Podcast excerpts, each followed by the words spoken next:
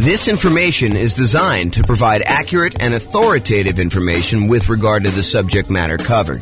It is offered with the understanding that the presenters are not engaged in rendering legal, accounting, or other professional services. If legal advice or other expert advice is required, the services of a competent professional should be sought. Welcome to the Columbus Real Estate Investing and Real Estate Financial Planning Podcast. Learn all about investing in real estate in Columbus, Ohio, with a combination of real estate financial planning and modeling with numbers specific to Columbus, plus syndicated, more generalized recordings of live and pre recorded real estate investing classes. Not all of them specific to Columbus. Be sure to stay tuned after the podcast for a message from our sponsors. The following is part six of six parts of the class Overcoming Obstacles for Real Estate Investors.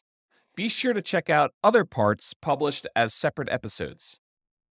All right, here's the inner game stuff. Let's talk about challenges related to inner game, like your your mental space, your kind of mindset.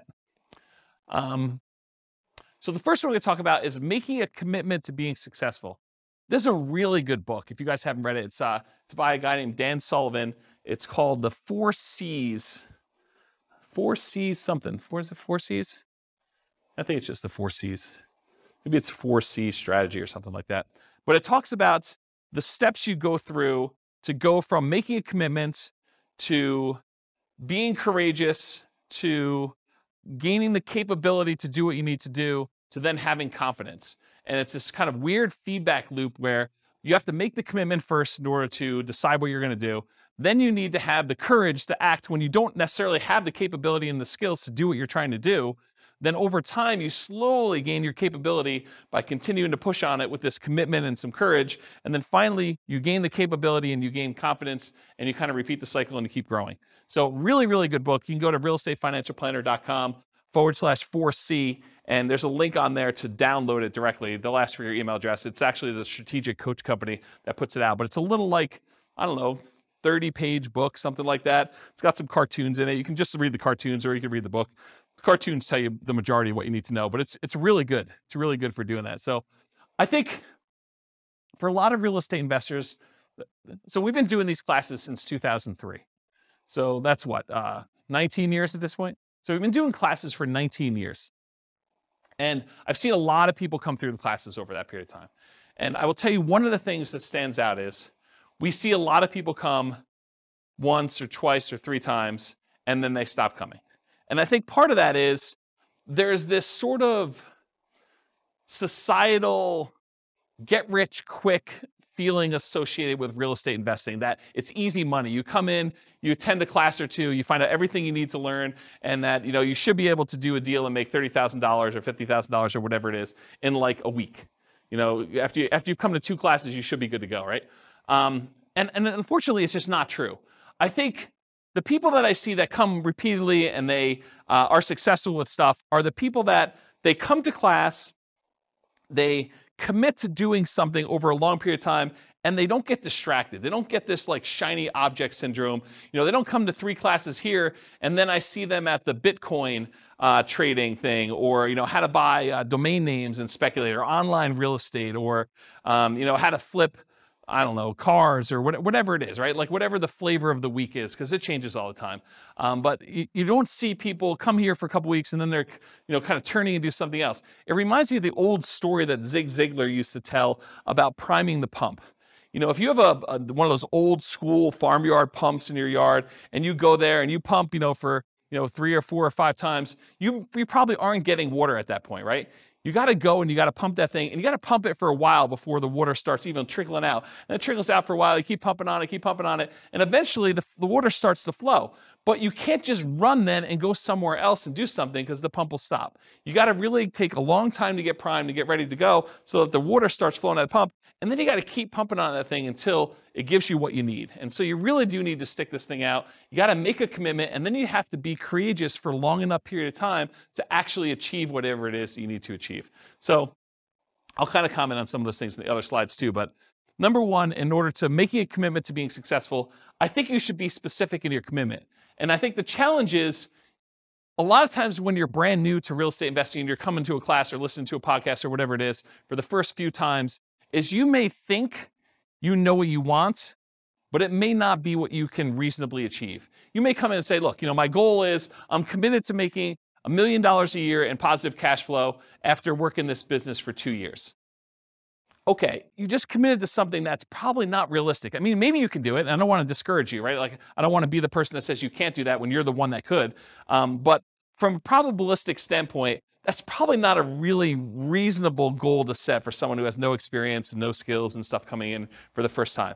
So I think starting a commitment and say, you know, what I'm going to do is I'm going to commit to uh, coming to class and analyzing deals uh, so that I can get a feel of what the deals are, and then I'll reevaluate whether I'm going to do something with this after six months, and I'm going to decide what my goal is, or you know, whatever your goal is reasonable for you, right? Like you you set that for yourself. But I think you do need to be specific. Um, so do that. And then once you decide what your commitment is, I think vocalizing that to other people is important. So having this sort of like secret thing that you're doing um, and then not telling anyone, it's really easy for you to not show up at class next week uh, or for you to not you know listen to the podcast or do whatever you're supposed to do as part of your commitment if you haven't told everybody You know, and there's this danger of telling people that are discouragers and that, oh, you know, yeah, so the Bitcoin thing didn't work out that you were doing last week, because now the real estate thing is the thing you're going to after doing that. And so you could get discouraged by telling people about your commitment. So you need to pick the right people to hold you accountable, but I think you do need to tell people and commit to others that you're going to do it. And maybe it's you just commit to the people who are already here and those are the new people that you say, I'm going to be here every week, um, rather than telling you know your brother who you, who now knew that you were doing you know, Dogecoin and, you know, like all sorts of other kind of, you know, get rich really fast sort of things. Um, which this isn't, by the way, but I think there's a stigma associated with that. So oh, that's what I'll say about that. Um, and this reminds me of the Ember story. You probably you guys probably heard this. It's usually told in relation to some type of church sort of thing, but the idea is that uh, you know someone goes and visits a pastor, and they're sitting in front of a fire with a whole bunch of like burning embers in the fire, and um, you know the pastor to kind of teach the person who's coming there some story. I'm, I'm, sure I'm butchering a story. They take one ember out of the fire and they put it on the on the stone a little bit of ways away, and over like the next you know minute or two, the ember actually goes from burning red hot to being like black and dark and nothing like that. And then they uh, you know they take the ember and they put it back into the fire uh, with all the other embers, and the thing starts glowing red again and it's on fire again. And I think the story that the, that the pastor says is you know you got to come to church to be around all these other people to keep your fire growing light, uh, your fire burning bright. If you kind of like pull yourself away, then you cool off and you're not really going and stuff like that. So the idea is be around people that are encouraging to you and that are on the same path so that you can get fellowship and you can get shared information and, and motivation and kind of learn things that you can't always learn from you know the person teaching the class or something like that or reading a book um, so like-minded folks so definitely come to classes. Definitely go to real estate investor clubs and listen to podcasts so that you can be around other like-minded folks to kind of keep that going. Um, and then I, I think I have enough time to tell the story. So getting leverage on yourself in order to do this. This is going to sound horrible, and I, I realize it's going to sound horrible up front, so I'm going to warn you in advance. But this was probably probably around the time I started the investor club, honestly. So I um I went to a Tony Robbins seminar and Tony Robbins does a really good job at kind of like helping you motivate yourself. Uh, he's not motivating you directly, but he's if you're willing to do it, he, you can take some strategies to do this. And so I'll tell you the the kind of thing I did at the Tony Robbins seminar. So it's going to sound horrible, so I, I, I warn you in advance. Uh, among other things, this is just like one small point, and I've told this story once before at an NCRAIG meeting. So Tony talks about the idea of getting leverage on yourself and making it really, really painful for you to not achieve your goal. And it doesn't, what's, what's interesting is it doesn't have to be true. It could be like a potential future thing. Know, we do this to ourselves all the time, right? With this, this idea of, um, you know, well, if I don't do this, then you know all these bad things are going to happen to me, and we kind of create these stories and, and narratives in our head to do this. But the, the honest part of it is you can choose to create these really ugly narratives to get super crazy leverage on yourself. And so one of the things I did is at the time my kids were really, really young. They probably were, I don't know, five and seven or four and six or something like that. And so in order to get myself to do leverage on a particular, you know, business goal that I was I was doing at the time, I basically told myself, if I don't, and I got myself very emotionally worked up and believed the story and kept telling it to myself, if I don't go and do whatever it is that I was trying to do, then my kids will uh, suffer from this. I won't be successful. I won't have enough money, and um, you know, my my my wife and my kids will need to go. And you guys know exactly what I'm talking about. They'll need to go to the Taco Bell on College Avenue and open the dumpster that they have behind the thing and scrounge for food to eat. If I'm not willing to do something as silly as whatever it is, make my phone calls or analyze my deals or you know do the work I need to do in order to buy a property, but you get yourself to the point where your the people you love most are going to suffer because you're unwilling to do the activities or whatever it is that you're willing to do. And so if you're willing to take the time and leverage, and, and he goes through it, it's a, it's a variation. If you, if you look it up, you may even be able to find it on YouTube at this point. He calls it the Dickens pattern or the Dickens process. And it's based on Charles Dickens' uh, Christmas Carol. Is it Christmas? I get Christmas Carol and Christmas Story confused. It's the one about Scrooge, right? And so, how do you get someone like Scrooge, who is, you know, a miser and doesn't really want to change? How do you get enough leverage on him to force him to change overnight? And one of the ways you do it is you you bring three ghosts in, ghosts of Christmas past, to show you how much of a schmuck you've been and how much pain you've caused all the people in the past. And then you look at Christmas present, you show like all the times you've been a jerk to the people in your life right now. And then you go out into the future and you show like all the different bad things that could happen to people um, if you decide to not make these changes and how much pain and suffering you're going to cause to everyone else that you love in the future based on this. And it's, it's basically that process he walks you through. Um, and there's a version of it in Personal Power 2, but the, the Personal Power 2 one is it's kind of weak sauce compared to what he does live. But you, you could do this on yourself. You can get to the point where you do the Dickens process pattern on yourself where you go think about all the pain you've caused by not doing whatever it is that you're trying to achieve uh, in the past, in the, in the present, and in the future, and then you leverage that in order to achieve what you want to do. And I, I told you it was going to sound horrible, but th- that was one of the ones that definitely triggered me is my wife having to take two young boys in tow and dumpster dive for you know dis- disposed of tacos and you know the rotting lettuce and you know funky meat. And she's a vegetarian which makes this all the much worse. Um, you know, and grab that stuff out of the dumpster. And, you know, it's all warm because the sun's been heating it up. And, you know, you walk five feet away from the dumpster to get away from the smell enough to be able to at least, you know, push this down so that you can do it. But you really have to get nasty on yourself in order to, to motivate yourself because that's what you're pushing against, right? It's, it's what's really hard. And Austin, I definitely relate to you on this, right? You get to a certain point where you're like comfortable and the motivation is hard to get there, right? Like you're like, Ah, I don't do this, it's not going to be that bad, you know. And you really have to like mess with yourself in order to get the motivation if you're willing to do that. So, I don't know. So that's what getting leverage on yourself means to me, right? It's these crazy extremes you go to in order to do whatever it is that you want to do. And certain people can get themselves there because you know they're they're really struggling right now. It's not hard for them to say, "I'm super motivated to make this work."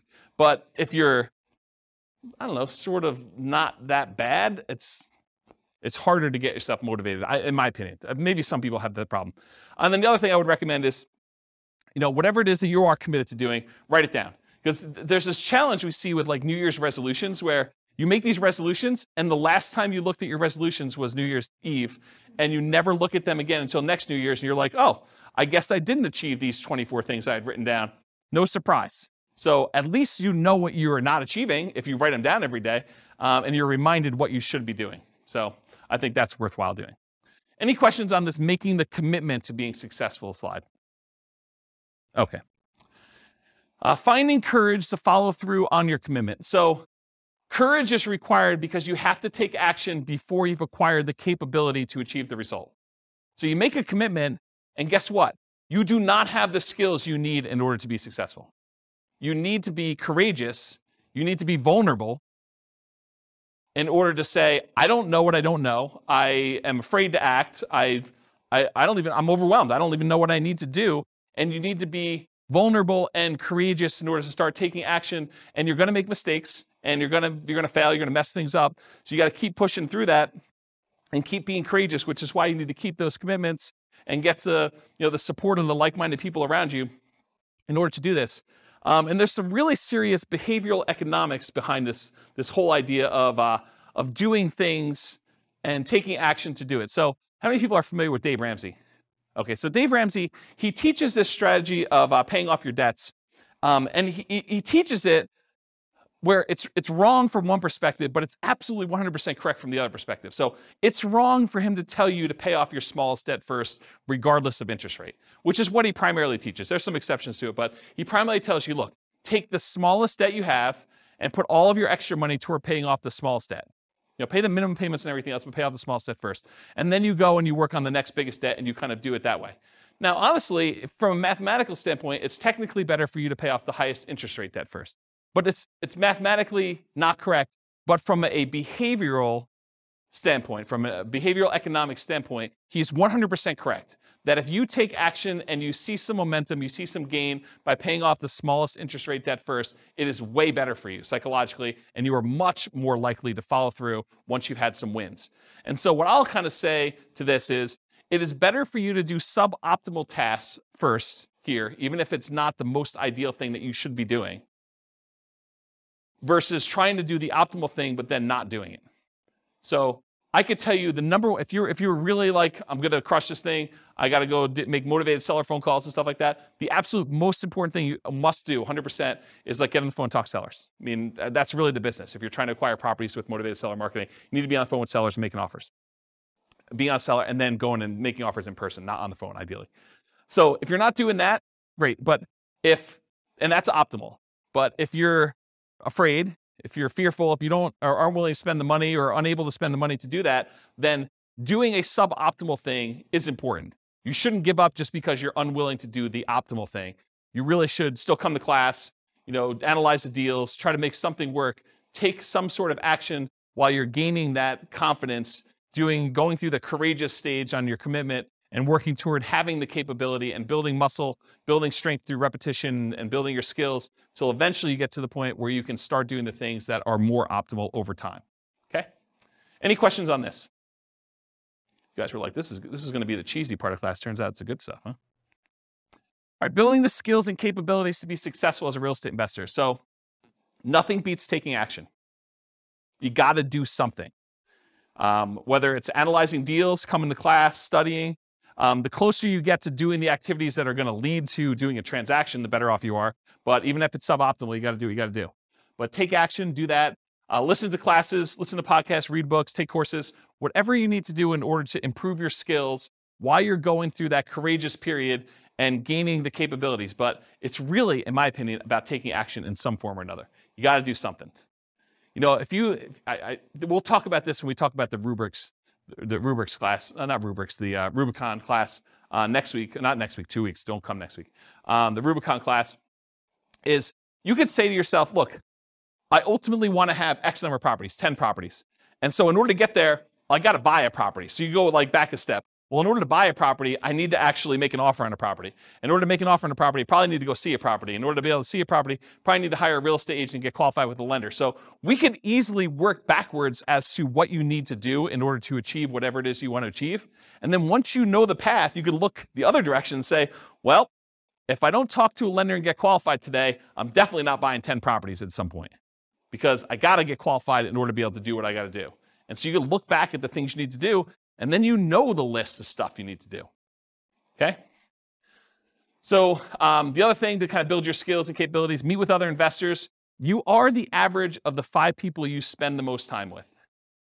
So, if you look around and you say, okay, these are the five people I hang out with, are they buying properties?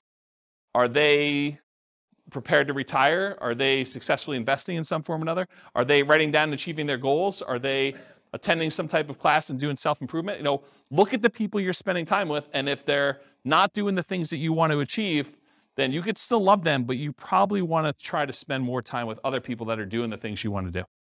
Um, I know that's really hard. And as someone who has severed some relationships, it's really tough emotionally sometimes. Just realize that you got to work through it. You got to do what you got to do. And you can still love them, but you have to choose where you want to invest your time and you can't take everyone with you. Certain people will, you'll set an example, you'll be able to follow them. Uh, they'll be able to follow you, but it's it's going to be really hard for you to drag them with you because not only do you got to do all your own crap and, and solve your own problems, you got to like solve all their stuff too, and they may not be motivated to do it. They may not be willing to do the dumpster exercise. Okay. Uh, from thedailystoic.com, this is why you hear Epictetus and Marcus Aurelius say over and over again it doesn't matter what they do, it doesn't matter what they say, it doesn't matter what you think. It only matters what you do right now, even if it's just a small step in the right direction. And that's the link for that if you want to go read it yourself. But you got to do something. You got to take action. You could talk a big game, but if, unless you're doing the activities you need to do, you're not doing it. All right, finally, overcoming fear. So uh, there was a lot of people that mentioned fear when we went around the room at the beginning. It's okay to feel fear. You're going to feel fear in a lot of cases. You need to act despite the fear. So, what are some ways that we can sort of dampen the fear enough so that we can still take action? Uh, so, ways to kind of mitigate it, eliminate it, or reduce it. I will tell you there's two primary things that will do this, two big categories. Number one, action reduces fear. Um, if you start doing something, you will start gaining momentum where the next step may not seem as bad. You know, once you're analyzing deals and you're confident with that, then maybe talking to sellers is not as hard because you have a lot more confidence in doing that. It may still be hard, and maybe you talk to only you know sellers that are sprung upon you in some kind of natural occurrence like you know you're meeting somebody and they just happen to mention that they're seller and you you do that and you're like that wasn't that bad i could do that again but you need to build up the confidence and do that so action reduces fear whatever that is for you and then knowledge reduces fear so definitely you know keep listening to podcasts or coming to class or do whatever you need to do because the more knowledge you have and the more you see people and hear stories about people doing it um, you see and other people succeed doing it then i think that that helps reduce fear as well okay and then uh, I'll share with you, I think this is the last slide, Tony Robbins' 10 ways to overcome fear. Um, I'll just read them to you and you can kind of research them if you want. But his, his 10 steps are identify your fears, re- recognize that fear can work to your advantage, get leverage with it basically. Sit with your fear, understand what it is, name it, decide like how you're going to, you know, feel comfortable with it and kind of work despite it. Uh, create goals that are musts. That was kind of what I was talking about with the leverage before. Um, you know, it wasn't a, I wish I could sort of do this. It was like, no, if I don't do this, my kids are going to be eaten out of a dumpster. Um, that's a must in a lot of ways, right? Uh, recognize the excuses. You know, what are the things that come up that prevent you from taking the action you need to do? Uh, surround yourself with success. Come to, you know, meet with other people that are already doing what you want to do. Adopt a growth mindset. You, you, you can change your mind. You can improve things. You can do things you never thought you could do before. Um, you know, you do not have a fixed mindset. So if you, if you need help with that, go read uh, Carol Dweck's book called Mindset. Really good book on growth mindset and some kind of hacks so you can kind of use it to implement stuff. Uh, find a valuable insight. Find valuable insight in pain. Again, dumpster story comes to mind here. Uh, visualize your goals. Write them down. Visualize and accept that you're going to fail. You're not going to be successful on day one. It's okay. Be vulnerable. I mean, I made a lot of mistakes bankruptcy, foreclosure. I mean, a lot of stuff over the years. Um, had investments go bad. You know, definitely had a lot of issues. Didn't buy every house I looked at. Didn't get all my offers accepted. Uh, analyzed deals wrong. Had wrong assumptions. I mean, you name it. I mean, if, if you think about it, we look back at other people that have made these mistakes and they come out of it and they're doing things. Part of it's because they made all these errors and that they're now able to do things usually sometimes correctly um, when they're doing stuff. So it's it's not expect that you're going to fail. I think that's going to set you up for a lot more success. That's all I got. Did I cover all of your obstacles, challenges? Did I miss any? Is there something like, oh my gosh, I can't do this because this new fear came up while James was talking? I didn't realize I was going to have this. Are we good? Did we cover them all? Yes? Nothing I missed? Do you feel more confident to be able to handle some of these? Oh, we'll do a question. Is it fear stuff? Yeah. Okay. Our market's going to go up. Is that what you're going to answer?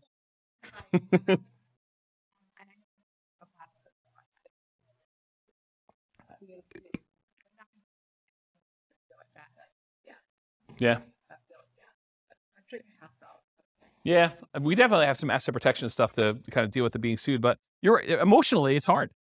I mean, I, I mean, maybe the fear for you is just the fear of looking silly or feeling foolish or having someone kind of come after you, or you know, it's probably something like that, right? So maybe that's something you need to work on just in general, not even specifically to that, to kind of strengthen those things so that so that you can kind of overcome it. I don't know. Maybe that helps. All right. No other questions? Well, thank you all for coming. I appreciate it. I will talk to you all not next week. Bye bye for now. This concludes part six of six on overcoming obstacles for real estate investors. Be sure to listen to the other episodes as well to get all six parts. With home prices up, mortgage interest rates up, and rents up, but not quite enough to counteract the higher prices and interest rates. Cash flow on rental properties in Columbus is harder than ever. Book a call with the Real Estate Financial Planner to apply our proprietary 88 strategies to improve cash flow on your rentals. See the show notes for a link to schedule your call and improve your cash flow today. If you're a real estate agent, lender, or professional in Columbus that wants to help our real estate investor listeners, consider reaching out to learn about collaboration opportunities with this podcast. We'd love to add more value to our listeners by having you assist our investors buy, sell, and finance their real estate investments. See the show notes to schedule a call to discuss collaboration opportunities.